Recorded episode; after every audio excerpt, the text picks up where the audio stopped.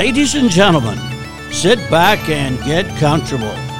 But not too comfortable! It's the WCHL Podcast with WCHL Commissioner Christopher Perry and Andrew Majorkurt.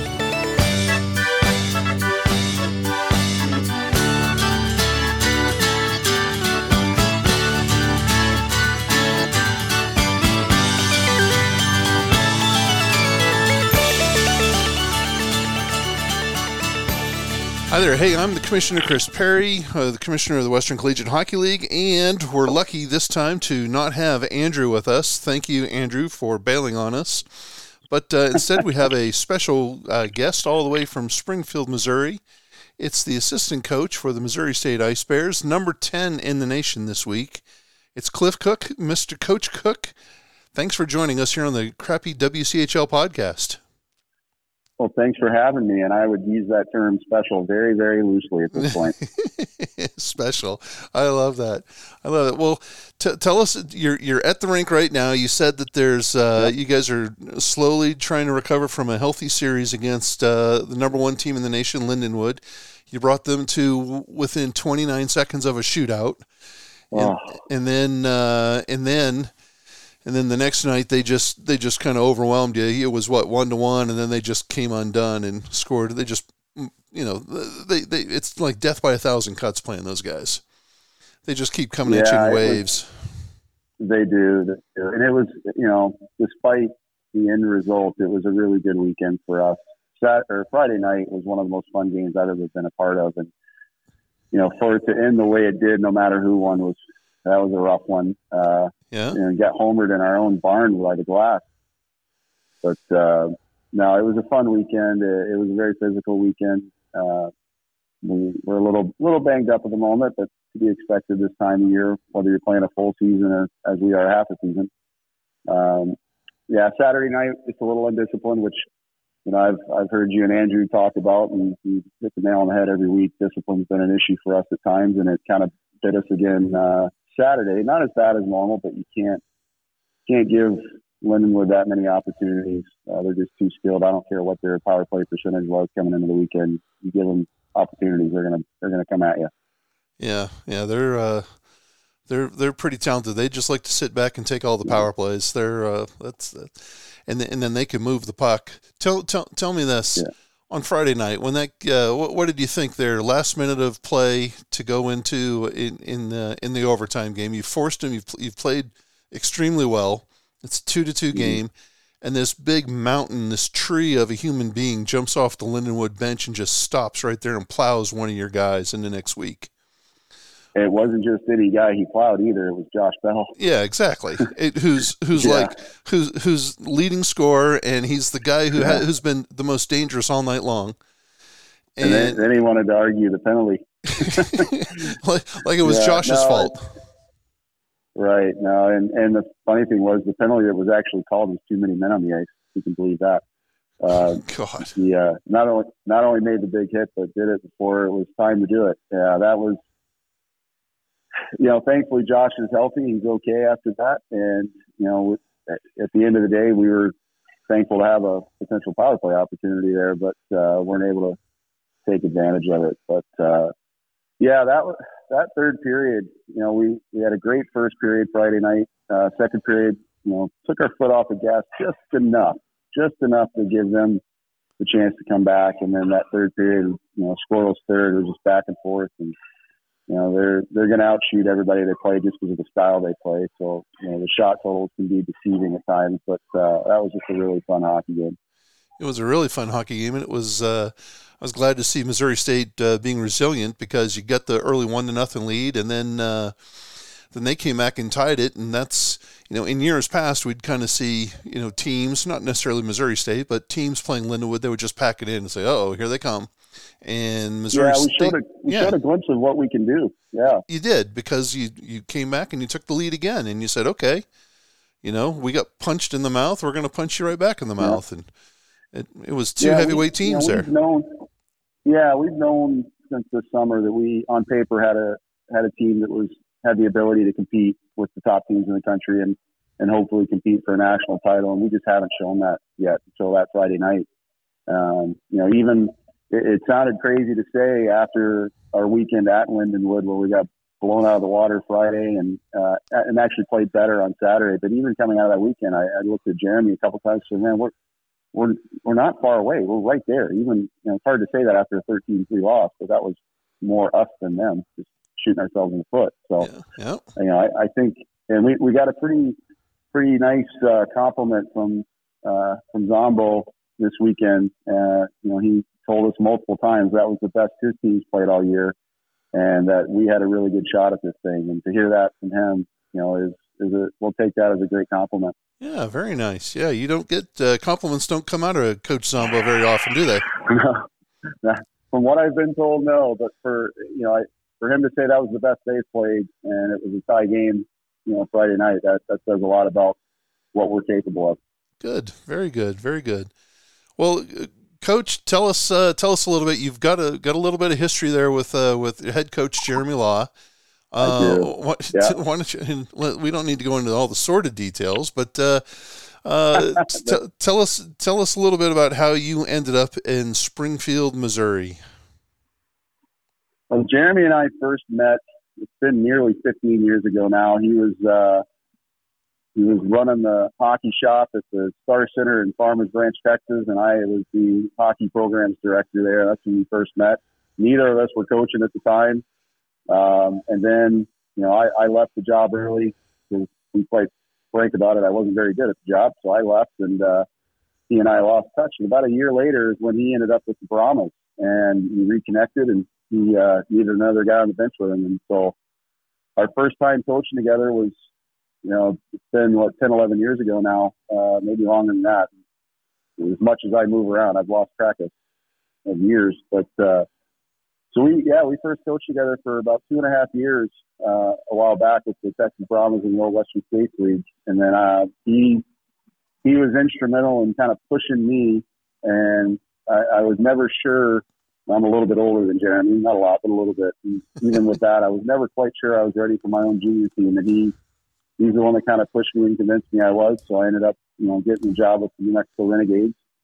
Um, and then in, in the of State, in that small hockey world, uh, Joe McConnell moved the Renegades to Springfield, Missouri, and they became the Express. And Jeremy took that team over. So um, crazy, crazy how things work. But uh, yeah, it was a it was a winding path through Tier Three juniors for me. Uh, after New Mexico, I went went up to Marquette, Michigan, then over to Brooklyn, New York, uh, then uh, did a year of AAA hockey with the Pikes Peak Miners out in Colorado Springs before going home to Texas for a couple of years to coach there, and then uh, was fortunate enough to get to spend the last two seasons up with uh, the Missoula Junior Bruins in the NA3HL, and just had a great time up there. Amazing, amazing town, great organization. Uh, had a lot of fun with that, but you know, I always had this nagging thing where I wanted to to complete my degree.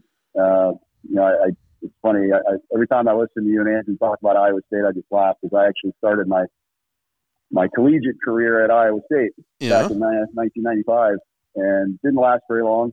Al Murdoch and I didn't quite see eye to eye on how much playing time I thought I should be getting. So uh, I uh, left left town there and ended up signing with the Oklahoma City Blazers uh, soon after that. But um, but I, I've always had it in the back of my head to finish my degree.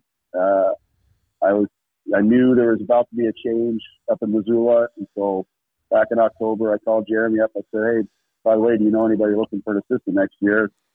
And by then, he had already found out that uh, that his assistant was was leaving and moving on to another job, and it just worked out where I could come work with Jeremy again and and once and for all finish my degree. And now at 45 years old, I'm you know, moving in that direction. I'm pretty excited.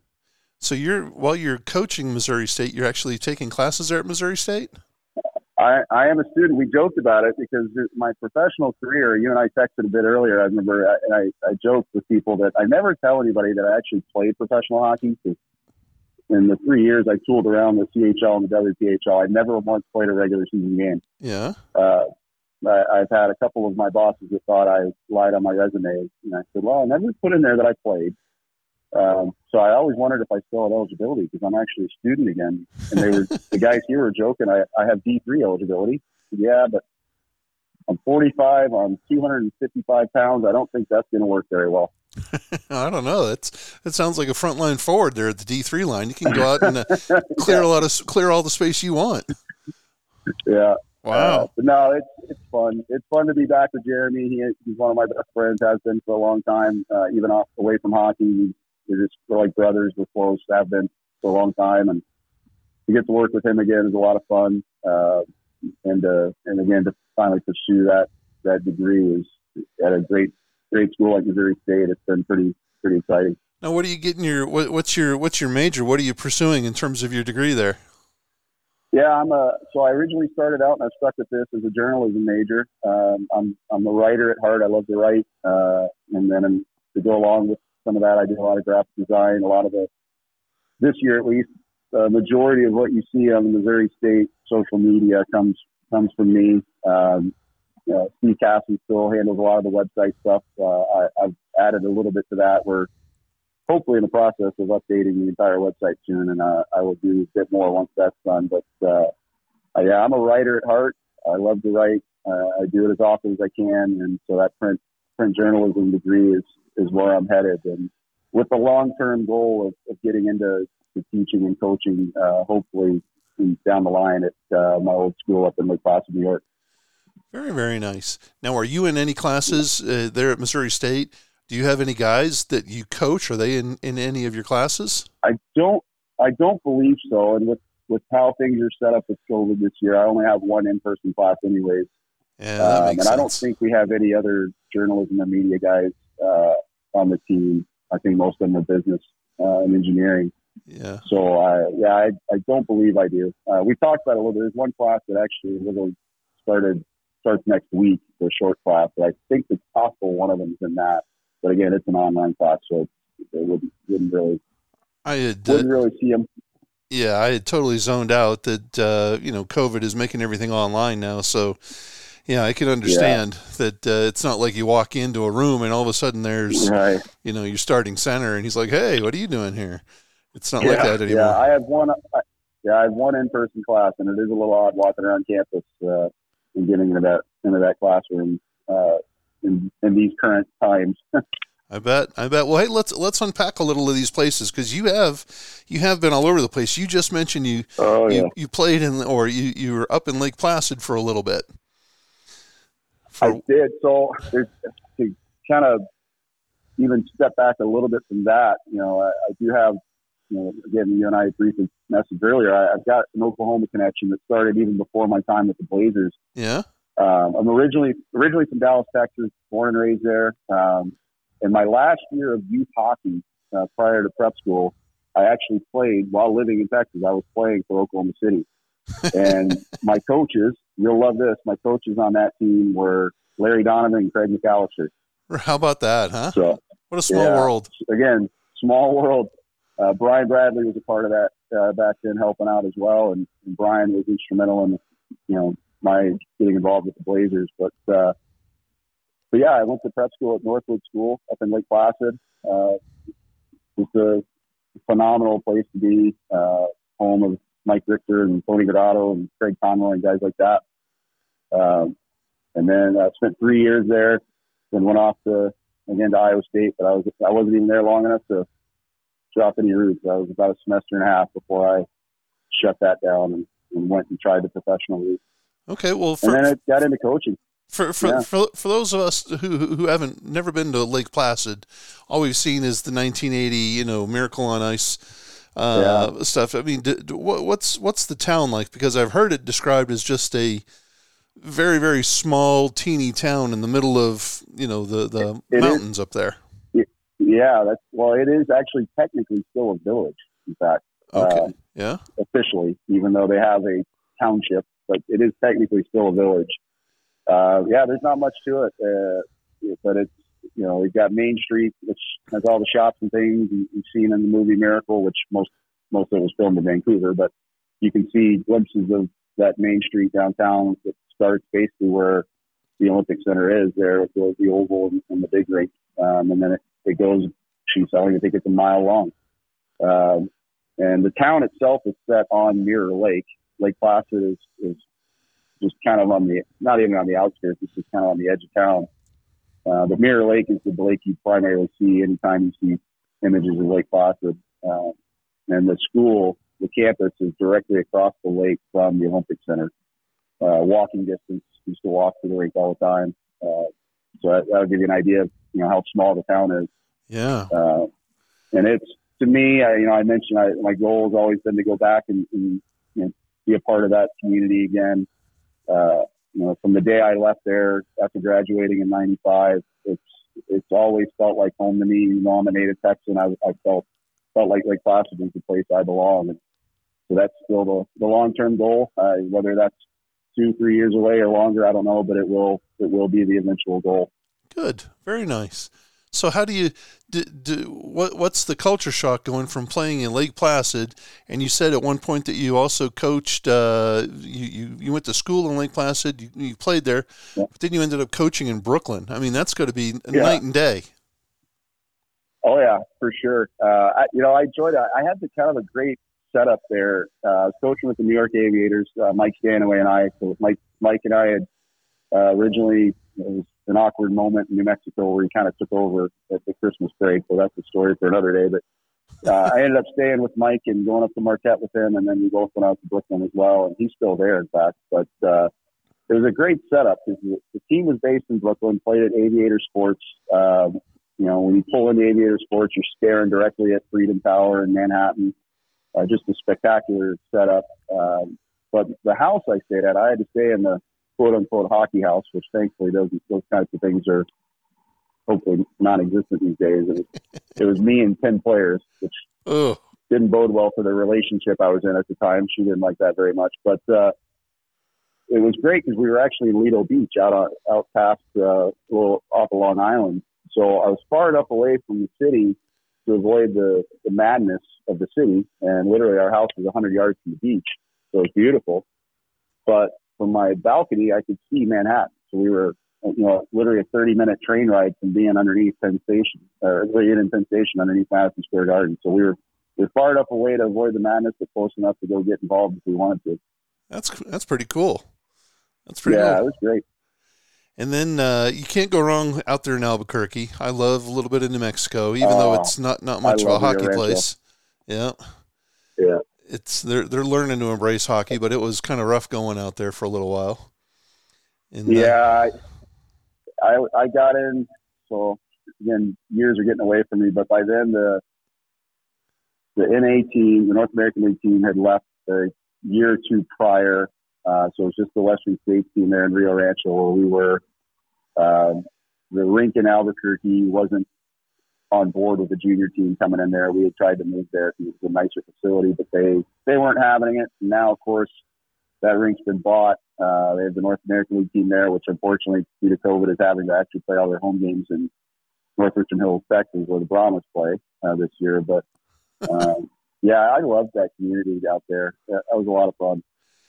Yeah, what, what tell us about uh, coaching there at Pikes Peak because Colorado Springs is kind of a unique place, especially for hockey. Yeah, yeah, that was fun. So that was actually the last year that they were called the Pikes Peak Miners. Uh, they they switched the name, which which is always a bit of a sore spot with with me for sure, but especially the guys I worked with. Uh, one in particular, Luke Bolgen, who was a member of the original Pikes Peak Miners junior team many years ago, and then went on to win a couple national championships at Denver. But you know, he was really upset that they changed name. But you know, it was you know played at the old Sertich Ice Center there, uh, just a little hole in the ground, literally rink. It was a lot of, it was such a cool atmosphere. And, you know, the, again, I, I had a pretty nice view from that balcony as well when I'm, I literally could go have a cup of coffee in the morning staring at, at Pikes Peak with, uh, the jets from, uh, the Air Force Academy flying around. You know, it doesn't get a whole lot in Colorado Springs, that's for sure. Yeah, yeah. I had some uh, relatives up there, and every time I'd go visit, my my neck would you know, I'd always be turning to the west, turning to the west, and you know, just staring at the mountains. And um, they were like, "Oh, you don't even know that they're there. We we just take them for granted." And I'm like, "How could you do that if you lived up there?" Um, yeah, yeah. But, I, that was my morning routine was to to go check that out, and then the really neat the neat setup at uh, at New Year's is they had this group of guys, and I can't remember the name of them, but it was like a very special group. It was almost like a almost like a lodge member type thing. That New Year's Eve they would spend a couple days hiking to the top of Pikes Peak in the awful snowy conditions, only to set off fireworks at, at midnight on New Year's Eve. That was their big thing every year. It was really cool. That does sound cool. That's very nice. I tell you, though, the, when I think of Colorado Springs, obviously the home of USA Hockey, Colorado College yep. there, U.S. Air Force is there. I mean, so big, heavy hockey presence. Uh, in addition to the minors, I don't know what they're called now, but they've I always call them the the the youth program, the junior program that's up there, the Pikes Peak Miners.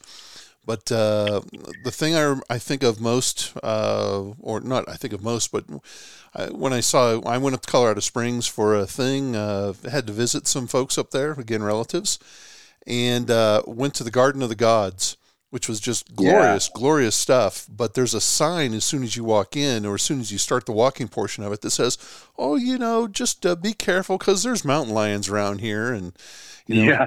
if they're if they're mountain lions, make yourself as big as possible." And you know, it it was it was just so casual. It was like, "Oh, you know what? There might be a hummingbird nearby. It might just rip your face off." Right. And I'm like, "What the yeah. heck is this all about?"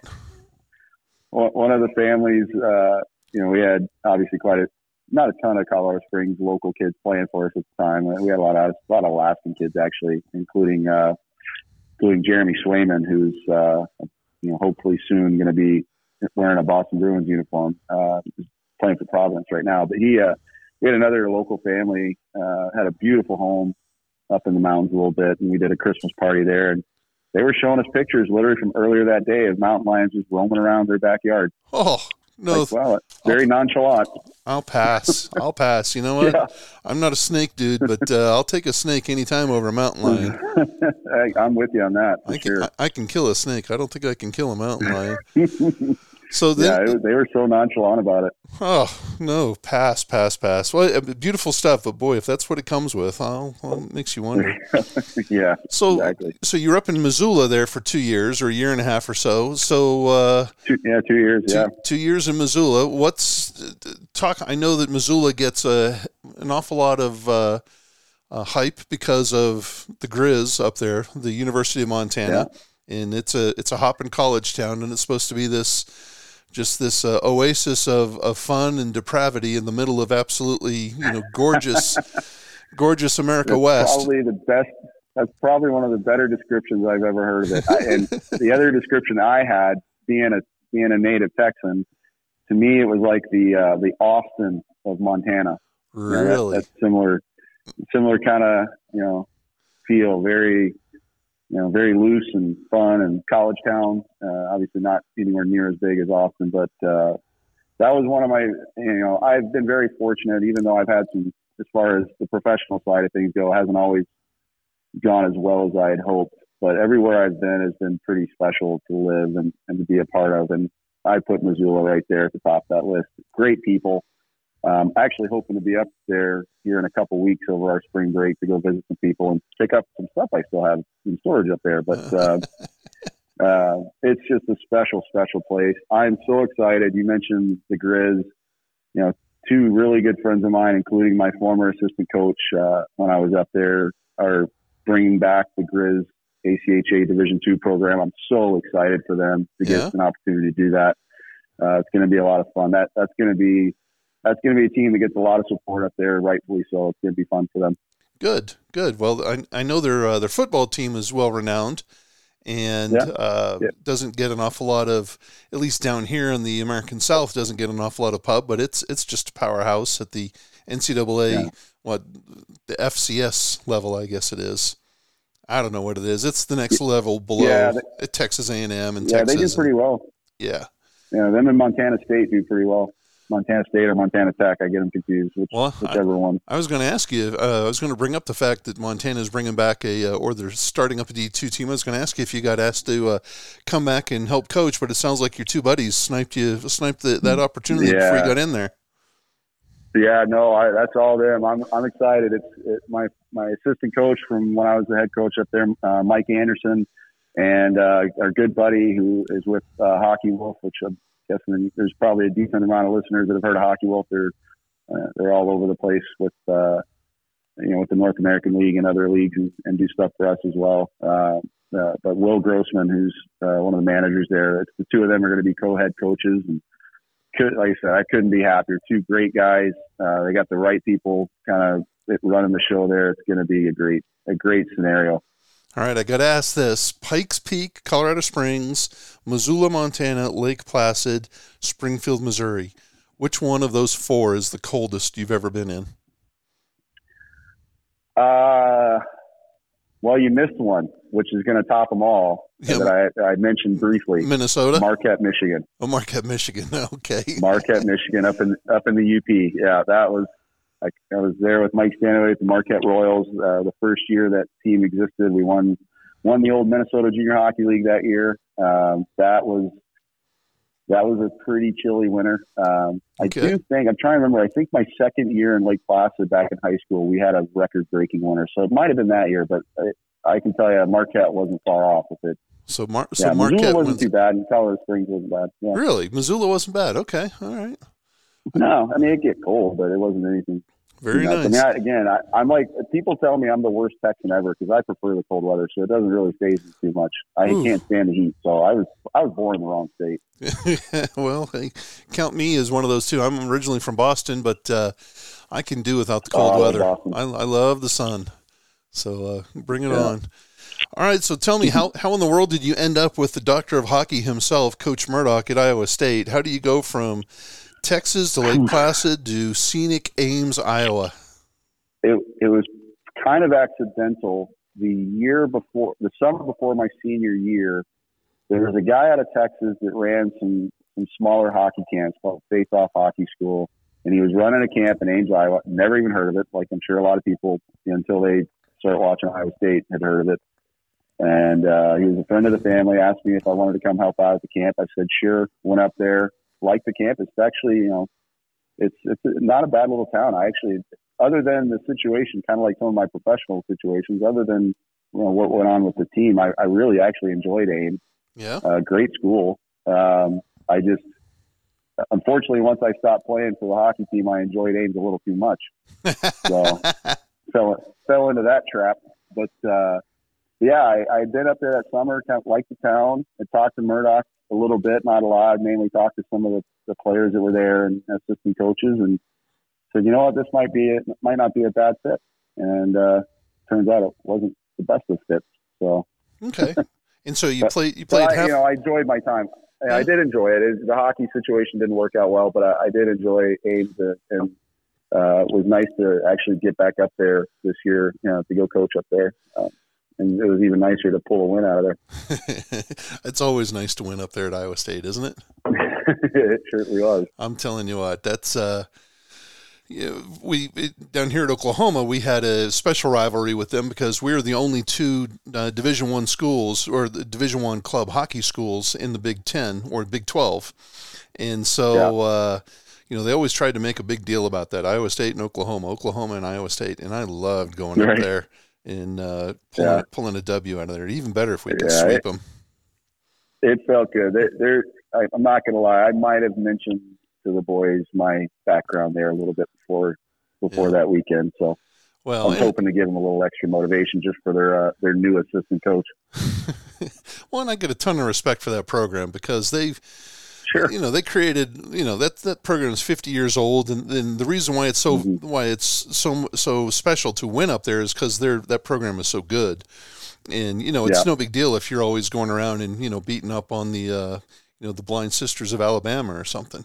But uh, when you take on the mighty uh, Iowa State Cyclones, and especially at their place, and you're able to get them, that's yeah. a, that's that's an accomplishment. So so you've you you had fun in Ames uh, you didn't have fun playing hockey in Ames, but you had fun elsewhere in Ames.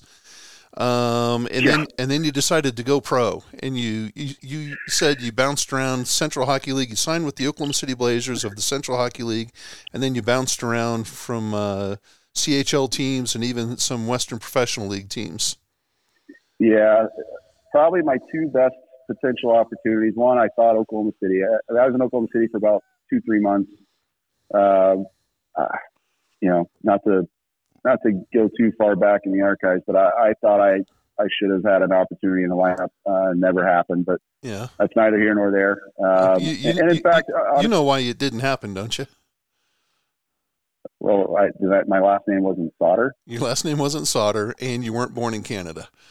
I mean, that's he, true. He yeah. hated he hated well, Americans. It, it, you actually bring up a good point. Back then, thankfully, these days that has changed. But you know, there, there is some truth to the fact that I, you know, back growing up playing hockey in the '80s and, and the, even in the '90s in Texas, that address did not work in my favor, obviously. Nope. And nope. you know, you would see that. You'd see that guys would see that and would instantly assume, well, he, you know, he might be okay, but he can't possibly be good enough to, to play at this level. And you know, it's it was a battle and it was a fight to get those opportunities. Thankfully, now you know things are better, and, and some of the best hockey players in the country are coming from the South. Uh, you know, and Auston Matthews from Arizona, and you know, there's you know, uh, well. Matthew Donovan from right there in Oklahoma. You know, we've got some phenomenal hockey players coming from the South. Uh, the Jones boys, you know, both from Dallas now yep. on the show. But uh, yep. you know, it's it was a it was a battle back then, and, and it's funny. It's funny you bring up because I, I thought about this recently when I talk about my situation at Iowa State, and I talk about my situation in Oklahoma City. You was kind of a learning point for the players. You know, I spent 25 years blaming Al Murdoch and Doug Sauter for why I wasn't in the lineup or why I wasn't doing that. And it's taken me till now to sit back and say, you know what? What more could I have done personally? Like what what was I not doing? Was I not putting in enough work off the ice? Was I not doing certain things in practice?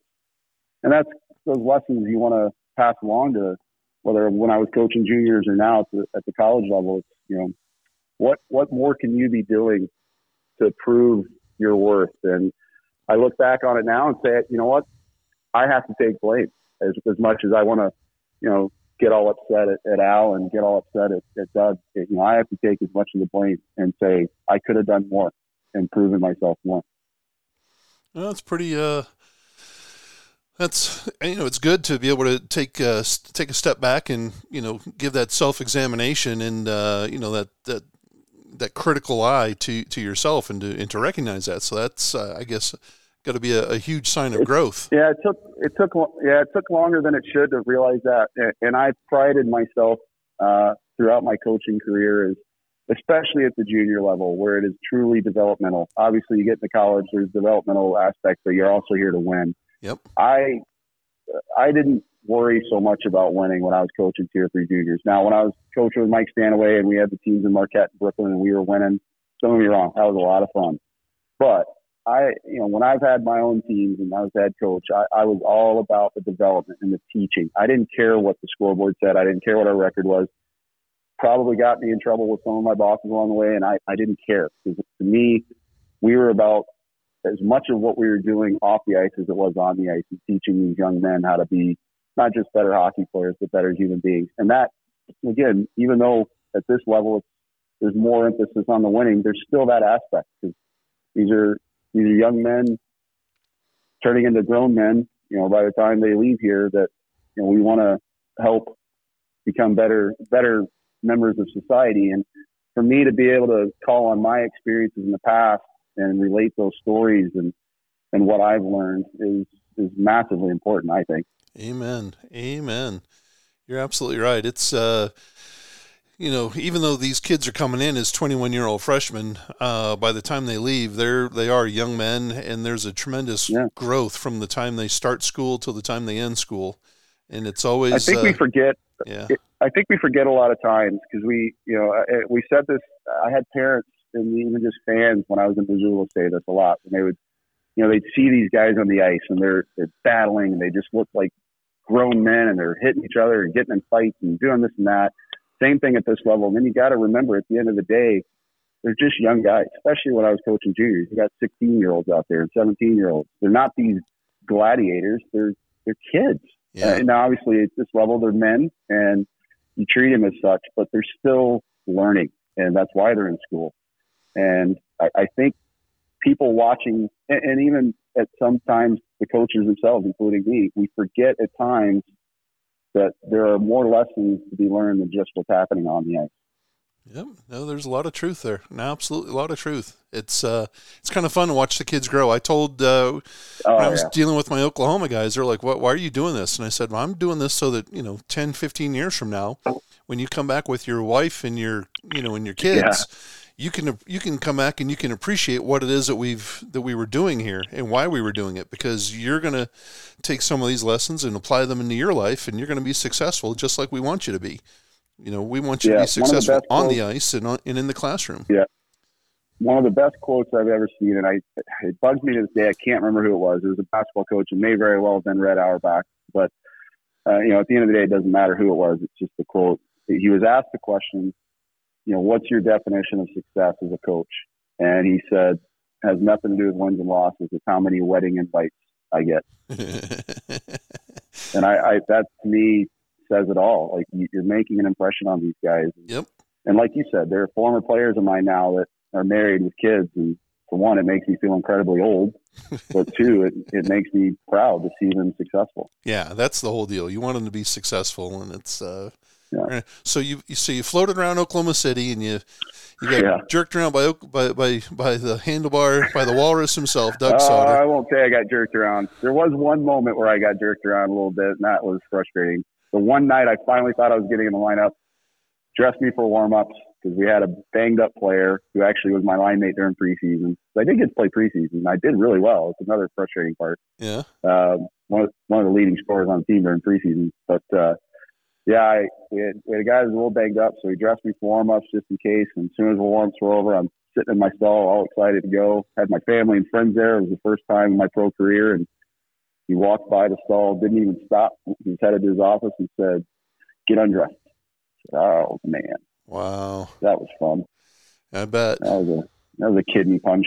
But uh, that was, as it turns out, was the closest I ever got to a regular season game. I, I would have had a probably pretty good opportunity with the Tupelo T Rex there in the WPHL because the year they had, had hired George DuPont to take over as head coach, George signed me right away. George was one of the guys on the team at the time that kind of that really believed that I had the ability to play. Yeah. Uh, and even guys like Joe Burton, uh, who I know you remember, Smoking Joe Oh yeah. you know, they, they all these guys were great to me. You know, I was never in. They they were really good to me and took took care of me and were supportive of, of me. And uh, Joe or George in particular, and I, I still talk to George occasionally. You know, he signed uh he signed on to be the coach in Tupelo, signed me right away, and then then his deal fell through in Tupelo before the season even started. He went back to New Mexico, and uh, every guys like me that he had brought in, they they immediately kind of tore up contracts and said, "No, we're good." So that didn't work out either. That would have been probably my best opportunity because George did did believe in me. Where else uh, in the Yep. central in the Central League or the WP did you run around? Oh, I had a little brief stint in Fort Worth. That was towards the end of the season, and Mike Krushelnyski was coaching, uh, NHL legend from Yep. Edmonton. Uh, great guy. He he was very upfront with me. He, he brought me in for for a tryout. I, I spent about a week there, and he kind of told me some inside info that even the other players didn't know yet that that was gonna the team was folding after that year, and so they weren't really in a position to bring anybody in. So at that point, I was back in Texas and decided this isn't working. So uh, that's when I, I hung him up and looked to look to try something different. All right, all right. Well, I didn't know if you'd been to uh, other scenic outposts like uh, Abilene or uh, Waco. no, or, I uh, tried. I tried to get to Wichita. Doug Sauter had, had mentioned to me that Wichita was interested when he put me on waivers. They didn't pick me up off waivers, so I tried to get up there. That didn't work. Uh, I did go to training camp in Amarillo. Uh, that one I failed miserably. That was entirely my fault. I was not in the best of shape, and it uh, it it bit me for sure. Especially considering the rink for training camp was about 95 degrees because the circus had just left town. Literally, there were still circus animals in the parking lot um, when we started training camp, and I had a terrible, terrible training camp in Amarillo. I was only again only there about a week before getting uh, getting the bags packed and heading out. So yeah, I, there was a few. Uh, ended up being about four or five stops, and most of them very, very brief, Wild, wild. Okay, well, hey, let's talk about including this. two. Include, by the way, including Tupelo, where I had a signed contract that got tore up before I ever entered the city of Tupelo, Mississippi. So Can you believe? that one was really fun. Can you believe? I mean, I, I could. I I'll tell you this. I have a Tupelo T Rex banner hanging up in my garage. Oh, those are the best logos, weren't they? I mean, what? Yeah, I mean, th- those old wiffle teams had some great freaking logos, and some and some crazy names. But uh, the Tupelo T-Rex, I was like Tupelo, Mississippi. I could, I I could see a lot of things Well, going in there, but not hockey. Well, and here's the problem I found because I, I was told this later on. Apparently, and I, I don't know if this is still true, but at the time, the bars in Tupelo closed at 11. So how are you going to have a professional hockey team in a town when the bars close at 11? Uh, see, That's there not going to work. No, that's definitely not going to work. But yeah, you had the old, you know, the old Macon Whoopee, and you know, obviously back where I'm from, the Austin Ice Bats and Central Texas Stampede and that whole crew, and Yep. yeah, there's there's some fun stuff. But I was I was in Amarillo when they were still the Rattlers. They weren't the, and those were probably my favorite uniforms ever. Amarillo Rattlers. was Those beautiful. those were awesome, weren't they? I could never figure out what the Yeah. Amarillo Gorillas were all about. I mean, it I, made, I don't know either. They, I don't know why they left the Rattlers. yeah, it rhymed, but uh, I love the Rattlers, and and then they have they had David Rattray out there in the Rattlers, and I just thought, man, what a uh, what a what a great that, that was. I thought it was just great. Um, I love. I did have fun with the Blazers though. My my line mates in preseason that year with the Blazers were you know, Tim Sullivan. Who I'm not sure if you remember Tim. Oh yeah, uh, little guy, little talented player. He he assisted on my first career goal, which obviously doesn't really count for this preseason. But uh, and then probably an all-time favorite there, Big Ron Aubrey. big Ron Aubrey. Uh oh, Obbs is still around. Uh, Uh, he's he's. I heard he he actually recently added me on Facebook. I see he's uh he's doing some fighting these days, which is not a surprise to anybody. I, no, not a surprise to anybody. Sully, I don't know where Sully is these days. I think he's back up, uh, back up east, somewhere in uh, the Massachusetts area. But yet, Tim Sullivan, Yeah. part of the uh, very first championship team for the Oklahoma City Blazers back in, well, I think it's at what 94, 95, something like that. Yeah. And uh, Yeah, he and actually it's funny because he this is a really again the small world and the kind of at times tough world of, of minor league hockey. yeah, Not to go off on a tangent here, but so Sully was the one that was banged up the night that I dressed for warm up, but he was able to play. okay, Um, I do remember that. And then the day I got after I cleared waivers and got released, he had Doug and Sauter had signed a new player who happened to be walking in the building as I was walking out, and it turns out it was a former fellow Northwood School alum from Lake Placid who I knew very well was taking my spot. no way. Yeah, Who was that? I couldn't believe it. I saw I saw him walk Brad Preston. I Brad saw him walking Preston. in the door. So you gotta be kidding me. Oh my gosh, Brad Preston. Then his brother Eric came down here too. Yeah. Yeah, Bre- Presto is a, he's a year. I think he's a year older than me. He uh, graduated a year ahead of me at Northwood. But yeah, we we knew each other well. I was like, oh, this is just this is even more cold blooded than I thought. And so he, you were walking out, and there's there's Presto walking in. Yep. Oh it's man, crazy how that the timing of that. right out of the movies. Yikes. yeah. Well, hey, Yeah. let, let, let's talk about this year because uh, this year you guys, uh, COVID obviously has, has played a huge impact on what we're doing. And for the first semester, Missouri State didn't play any ACHA hockey, but you did play hockey. You played this Coaches Cup, which, Coach's uh, Cup. Yeah. yeah, tell me whose idea Should was the Coaches ahead? Cup? Should we? Yeah. Should we go ahead and talk about who won that Well, we will eventually. and who? Oh, I would say who won and who who lost in the final. I think we, Um, I think we will. I, I think we'll, I think we'll definitely address the- that. Yeah, uh, no, the coaches cup was a great idea that uh, that Jeremy had along with our Division three coach Cody Blevins. The two of them uh, kind of came up with that, um, and then we just ran with it, and we're able to get you know sponsors for the team, sponsors for the tournament, uh, and you know convinced uh, Steve Casson to go ahead and broadcast all the games, and it was just a lot of fun. The coaches got together one night at Jeremy's house uh, when I was still living over there too, and you know might have cracked a adult beverage or two and did a draft and uh, you know it was it ended up being just the, the, the boys loved it it was just a lot of fun for everybody I, uh, I thought it was you know, we, ingenious. we didn't know how competitive it was going to get but it got competitive I, I thought it was ingenious because it was a way to get your team on the ice, both teams, Division One, Division Three, and to assess. You know, it's it's like a, a semester long tryout for all practical purposes. yeah And I just thought it was yeah great. and i think yeah and i think we you know it, we could have easily done it probably a little longer i think we had the timing just about right it, it only you know, we did it for just a, a two or three weeks, whatever it was. I don't even remember now. Uh, each team got to play four or five games.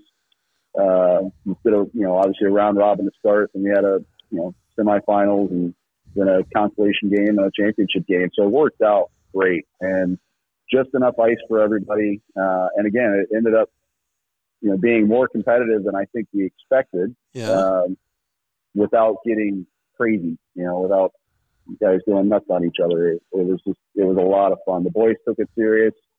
Uh, we actually got a trophy made. Um, it's still sitting down in our office right now. We need to get it engraved. We're going to attempt to make this a, an annual thing now.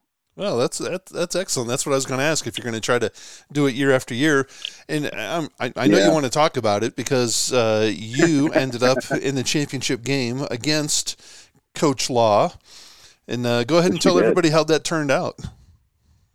Uh, it, it turned out pretty well for the assistant coach, I'd say, as Rob's portable buildings team took took home the championship. Yeah, a dominating five to two win, if I remember right. Yeah, Yeah, I think that's right. Yeah, the yellow team just smoked the uh, the other team. that's right. We lost one game the whole tournament. It was our very first game. After that, we we were unstoppable. Did you have a plan when you were drafting players? I had no clue. I didn't even know who the guys were. Well, Yeah, okay. I, I was brand new in town. I didn't know who anybody was. That's why I was asking because I'm, I'm I'm looking Yeah. here at the stats, and you you clearly you out you had the most goals for and the second least, or the yeah the second least goals against. So I didn't know if you went in with a draft plan or if it was just luck of the draw and excellent coaching that caused the championship to land in your lap. Yeah, uh, well, I, I got very fortunate in goaltending. I ended up with, with Brady Griffin, our one of our leaders, super senior and board president, and one of our captains. And then uh, it was funny though because I think the guys were trying to mess with me every time I made a pick. They're like, "Oh, I don't know about that one." they all know it, and it turns out they were just messing with me because I ended up obviously with a fairly decent team. I'd say Although so. I think that I think we would all admit we felt Jeremy did on paper have the better team. Yeah, There's, uh, but again, at the end of the day, what does that mean? that's right. That's right. My boys came out and took care of business. that's why you play the game. So That's so right. so tell me how close how close afterwards did you come to getting fired? Not at all. Not Come at all. on. No, we uh, no, we went and had a we went and had a beer after. It was all good. All right. He actually predicted before the game I was going to win. I think that's that's just typical Jeremy reverse psychology. Exactly. That's That, Jeremy, I, yeah. Jeremy, I've known you far too long and know you far too well to know how you operate. He's he's trying to pull the old rope a dope on you. Yeah, you're not sneaking that by me. All right. Well, very well. T- tell us. I mean, now you're playing, so uh, and it's and it's a little bit different. Obviously, we know that it's a tough uh, season. It's a different kind of a season because of COVID. But um, how is that?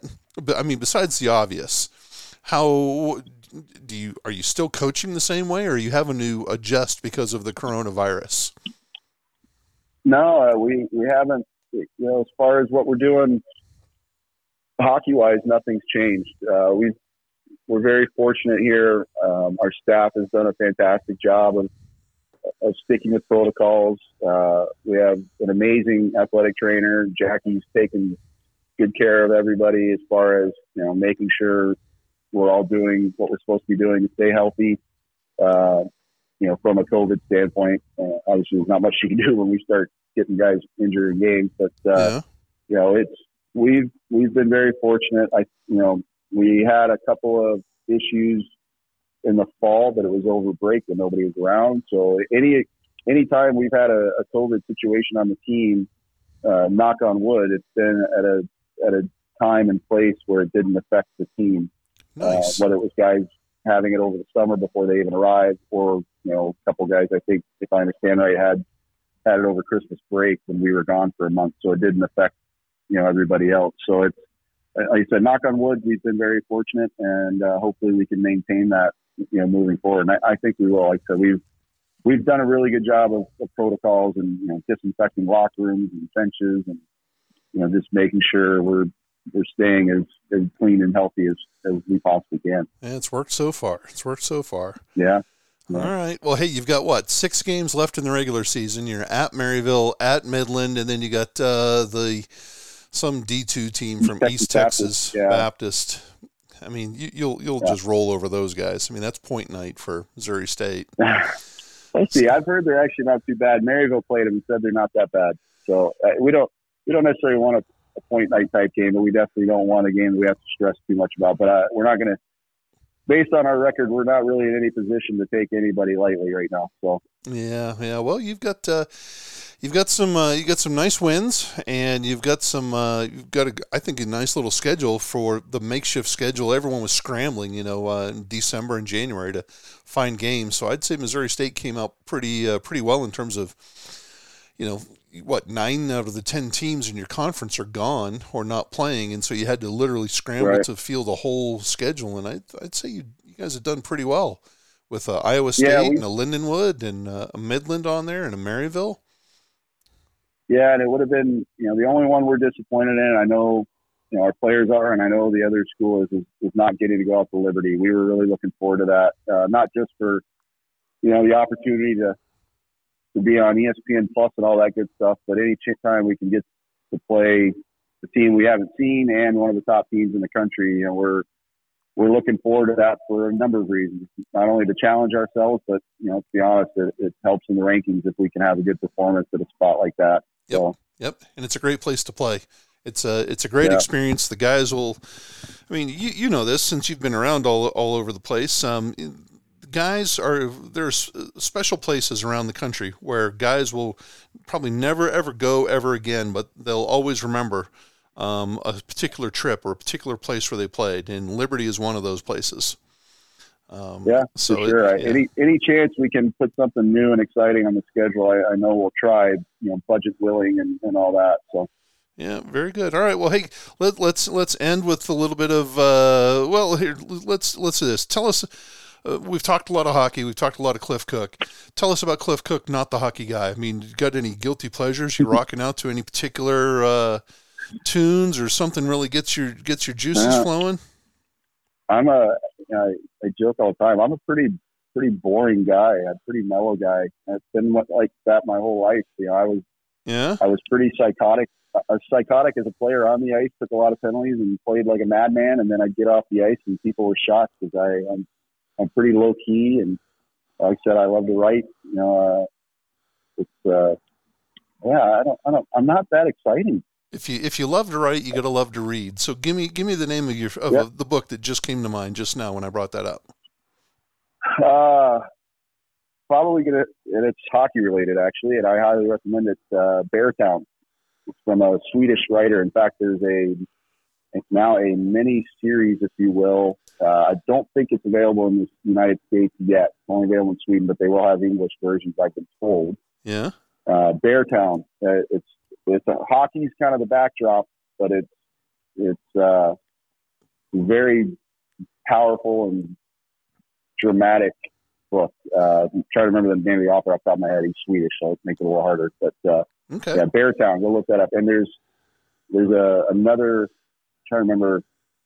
There's a second book in that in that sequence there related to it. And it's escaping my mind off the top of my head. But he's got some other great books. He's one of my favorite authors right now, and I, I say that and I can't remember his name. Uh, Frederick. Uh, oh, my old assistant coach up in Missoula is going to kill me. He's the one that introduced me to this. He's going to kill me for not remembering the name. That's uh, all right. First name's Frederick, though. I know that. Frederick, yeah, Beartown. Go go check it out. Beartown. We'll find it on Amazon, and it's a series. Yeah. There's a okay. It's the the hockey ones are it's two books. Yeah, Beartown, and then the other one, um, and then Us Against Them is the second one. Us Against uh, Them. Uh, and then he's got some other books that have nothing to do with hockey that are really good as well. Are they written in Swedish or are they written in English? No, they're in English. Yeah, they're in English. Well, I didn't. I, yeah, didn't know if you had a special talent there that we didn't know, a special undisclosed. No, you spoke Swedish or something no, from wish, Texas. I wish I, yeah, no, no, I wish I knew some, some other languages, especially the hockey coach. It would help to know some Swedish and some Russian and Finnish for sure. Yeah. Okay. Well, how about this? When when you're flipping around the the TV screen and you see a movie, uh, you're just flipping around. What's the one movie that'll make you stop and watch it? Uh, I got two things that are going to throw some people off here. One's movie related and one's sports related. Things I will stop down for every time they're on. Let's the movie it. is Casablanca. Really? Uh, Casablanca is my all-time favorite movie. I will stop down if ever I see it. I've, I most of my adult life, I've found a way to watch it at least once a month. Wow. Uh, I haven't recently just because of school, uh, but I, I, and it goes back to you know one of my other passions for years, which I don't do anymore, was photography. So I was a black and white photographer for years, and that kind of movie and the way it's shot just really you know, got my attention. And I wanted to be Humphrey Bogart. He's the coolest guy ever. but uh, all right. But the other thing I'll stop down for that everybody makes fun of me for, including Jeremy, is if there's a cricket match on, I am going to watch it. In what? fact, when I get home tonight, I will be watching cricket. Really? What is it about cricket that you dig?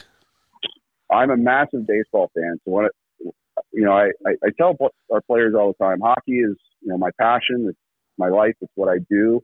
But we all need an escape from that. And for me, it's whether it's I'm writing or reading, but also it's baseball. I love baseball. I don't follow any professional sports teams except the Texas Rangers. Uh, they're my team. And when baseball is not happening in the winter, cricket is happening in Australia and New Zealand and the Caribbean. So I can I can watch that. All right. I always thought uh, cricket was basically baseball without the foul lines, and uh, you know they just haul I off and hit it as hard as you can. Yeah, I am fascinated by cricket. I, I spent a week in St. Kitts many years ago uh, in a prior relationship. Almost moved down there, in fact. Would, would have been out of hockey, that's for sure. But I kind of fell in love with, with cricket when I was down there that week, and I've been hooked ever since. Uh, yeah. Very. If anybody has ESPN Plus, go go find the little cricket ball in the sports section and go watch some cricket. You'll you'll see why I, I enjoy it so much. There you go. All right. Well, hey, before we play, uh, before we end here with a little fact or fiction, I got to ask you. You said you're a Texas Rangers fan, and for that, I apologize. Um, but I got to ask I, you. Yeah, it's tough. Yeah, I mean, it's it's it's, it's tough. tough. I, and I don't follow them as much as I would like to since I moved so much. It makes it hard. But yeah. Yeah, I mean, it used to be the. I mean, the Rangers were just they had zero success, and the when Ron Washington came over there, and Nolan Ryan was the was the uh, yeah. uh, the general manager for the team. They found some success and actually what made it to the World right. Series against the Cards, wasn't it? Twice. Yeah. Twice. They and, lost to the Giants and the Cardinals. Yeah, yeah, and then I'm not ashamed to admit that when they made the World Series, I cried. I'm not. That's how passionate a fan I I am. But again, I say that, and I haven't been able to follow them over the last couple of years we've been traveling so much. So, so here's my question: You've been to the ballpark at Arlington, where they formerly played. Yep. Have you been to the new season ticket holder there? In fact, have you been to the new one, the Globe Life Field, the one that just opened up? I have. I, I want to go just to see it, but I think it might be one of the ugliest buildings I've ever seen in professional sports. All right, and before that, did you ever go to the uh, to the original Arlington Stadium? Arlington Stadium, you betcha. Yeah, my dad used to take me there when I was a kid. All right, so sure. so so tell me, rank them one, two, and three. Oh, the, the ballpark in Arlington is still to me one of the most beautiful ballparks, and the fact that they moved out of there into the new facility will bother me forever. Okay. Yeah. I, it, so ballpark, I haven't been in the new one, but I think it's it's hideous. It looks like just the world's worst barn or Home Depot. I, have heard people call it a Home Depot. Yeah. Um, so I just because of that, I would still rank the old Arlington Stadium ahead of it. I so, loved the old. Uh, yeah, the ballpark. Yeah. I loved Arlington Stadium, but nothing to me beats the ballpark. And it it really bugs me that it's now a football stadium. Uh, yeah, it's that place was was special. Yeah, I thought, and, and should should still be holding Rangers baseball as far as I'm concerned. I uh, I always enjoyed the ballpark at Arlington, but every time the Red Sox came to town, it was like 150 degrees down in the Metroplex. And when yeah. you got 80,000 people in there for a day game, holy smokes, it was, uh, well, what, I just yeah, hated, what, yeah. What, what, bothered me when they built the new stadium is it was always my understanding, I, I could be wrong, but it was always my understanding when they originally built the ballpark in Arlington, they, they designed it specifically so it could have a roof put on it in the future. Mm-hmm. So why didn't they just do that? Yeah, as opposed to That's building. What I've been wanting to know. Yeah, because it it was a beautiful square, and they could have just put a roof yeah. right on top of it. Yeah, yeah. I love. Yeah. Me personally. What, what, do I know? Yeah, me personally, I love the old Arlington Stadium. A lot of aluminum bleachers, and uh, it was just old school and the the fact that uh, nobody would go to the games was made made it great. You can buy a ticket in the bleachers and walk around and sit on the third or first base line, and uh, yep. it was just great times. With uh, that's when Absolutely. Nolan Ryan, I, I, saw Nolan Ryan uh, get bloodied from Bo Jackson. Uh, we, Yeah. we we were there when Nolan Ryan decided to give Robin Ventura a couple of knuckle sandwiches. Uh, and uh, the highlight of my Ranger life. Love Nolan Ryan taking out Ventura. when uh, the Oklahoma City 89ers played, and they were the farm team for the Rangers for a, for a little while, and Yeah. we had a guy here named Oddibe McDowell, who was the uh, center fielder. I for remember The, Oddibe. oh, yep, center fielder for the 89ers, and then he moved down to Texas, and Yeah. o- Oddibe's now. to go to 89ers games. Yeah, yeah, good times, good time baseball right there. So, all right, I hey, let's yeah, let's play a little factor fiction really quick, and then we'll get you out of here because we Oh, boy. appreciate your time. It's all right. It's all right. This is all going to be easy. Uh, we just got five of them, and we're gonna we, we won't hold you to it until I get to nationals. Okay. Um, So here we go. After this weekend's games versus Lindenwood, Missouri State Mm-hmm. is going to be higher, ranked higher than number ten in the nation. Fact or fiction? That's that's a tough one. The only reason it's tough is because I don't know what the new teams that got to play this weekend are going to do to the rankings. I'd like to say fact, but I'm a, I'm worried these teams that finally got to play a game this weekend and these other conferences might might mess everything up. So They, they, they I'm. I'm going to say fact. Yeah. I'm going to say fact. I think we did enough, even though we lost. I think we did enough to move up a spot or two. And that, that Friday night game will go down as a tie and a four loss, a four goal uh, loss the next night. You're going to be fine. Those teams that started up Yep. this weekend, they suck, so don't worry about it. Um, all right, so fact or fiction? Missouri State plays Maryville this weekend at Maryville, right? Yeah. You came, uh, you you they you split with them earlier when they came down to Springfield. So fact or fiction? Missouri State sweeps Maryville this weekend. If we play like we did against Lindenwood, it's a fact. There we go. I like it. All right. Fact or Yeah. fiction? Cliff Cook is a snazzier dresser than Jeremy Law. Fiction. Fiction, really? Oh yeah, Jeremy. Jeremy, uh, I'll go ahead and say it publicly. I don't care. He's very metrosexual. well, I wondered Yeah. because of that I'm haircut of his. I'm a sweatpants. Yeah. Oh yeah. No, I'm a I'm a sweatpants and you know sweatshirt type of guy. I, I get dressed up for games, but even that's questionable. yeah. So, but he, meanwhile, he's out there wearing his girlfriend's jeans and stuff like that. No, he's he's very Canadian. All right, here we go. Factor fiction? Missouri State goes to nationals this season. This is a layup. Fact. Fact. Fact. Fact. Fact. You're the only team from the Western Collegiate League. You're going. Yeah. All but right. We, but having said that, you know, we talked about it with our players. You know, what you know, it looks, we by all accounts appears we will have the auto bid, which is great. We want to get there on merit. We want to get up in the rankings to where we've earned the spot, and uh, obviously help with seeding once it does start. Yep, yep. Well, there's that's that's the absolute truth because, like we were talking about those uh, the teams that started up this weekend, those crappy teams. If they decide that they can go to nationals, they'll. I mean, they'll they're going to nationals, but they're going to be seated way down at the bottom. And uh, y- Right. yeah, you you definitely want uh, to play for a higher seed and get a better matchup. And Yeah. uh, you don't want to have to you don't want to have to run into Lindenwood until the championship game. Yeah, we we don't want to be the token, you know, the token team making it just because we're the only ones in the in the WCHL playing. You know, that's that's great, and we'll take, you know, we'll we'll make the trip for sure. But we want to we want to be there on our own merits as well. Yep. Yep. All right. Last one. Last one. Uh, if we were to have a best two out of three Coach Law versus Coach Cook Coaches Cup rematch, fact or fiction, Coach Cook still wins. That's two out of three. I think uh, I think we'd still take it. I think it would go all three games. Yeah. But I think yeah, I think that's a fact. Yeah. Look at you. I like this. Four facts, one fiction. So uh, you're going to be higher than 10. There's going to hopefully have a sweep this weekend and uh, going to nationals and taking care of Coach Law once again. So, all right. I like Yeah. that. Yeah. And then Yeah. we'll, we'll, we'll throw him the old fashioned bone, right? Where he's a, he's a little Yeah. bit snappier, as you said, metrosexual type. Yeah, like I said, if we play like we did against Lindenwood, I think we'll be in good shape this weekend. Even although, again, not to not to already start making excuses, uh, but it, there is a legit factor the fact that we are we are a little banged up, but I'm sure they are too. They they had a tough weekend against Midland themselves, so Yeah. um, you know, it's again, it's that time of year everybody's banged up, so there's really no excuse. Got to be got to be prepared to go play Midland. You got to bring your knives and your uh, and your little nunchucks and Nah, yeah. nah. Oh, by the way, but I, I did listen to last week's show. Uh, I Uh-oh. guess uh, Andrew lost that bet, huh? Andrew loses a lot of bets. He just he just Yeah, refuses yeah. to admit it. was? I, I think the final total is six penalty minutes, something like that. Yeah, For, for number forty, yeah, yeah, yeah, yeah. Uh, he he was a good boy. I think. I think you know. I talked to Coach Cerrone uh, almost every day, and yeah, he. I think he put. Uh, I think he put number forty on notice, and so he might have. He might have put his thumb on the scale there to.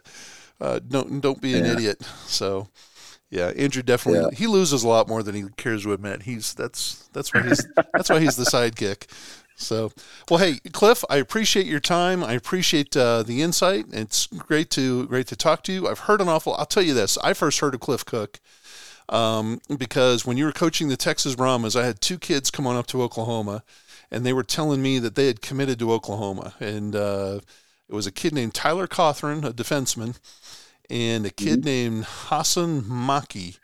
Uh, uh, Oh, a, a yeah. guy, a guy I who, love Maki. yep, he Love was, him. but he was about three foot two, and Oh, uh, that's on a good day. That's in skates. yeah, exactly. And he was trying to tell me that he had committed to the University of Oklahoma to come play Division One hockey. And in the meantime, I'm playing with all these guys from Tony Curtali's tornado teams.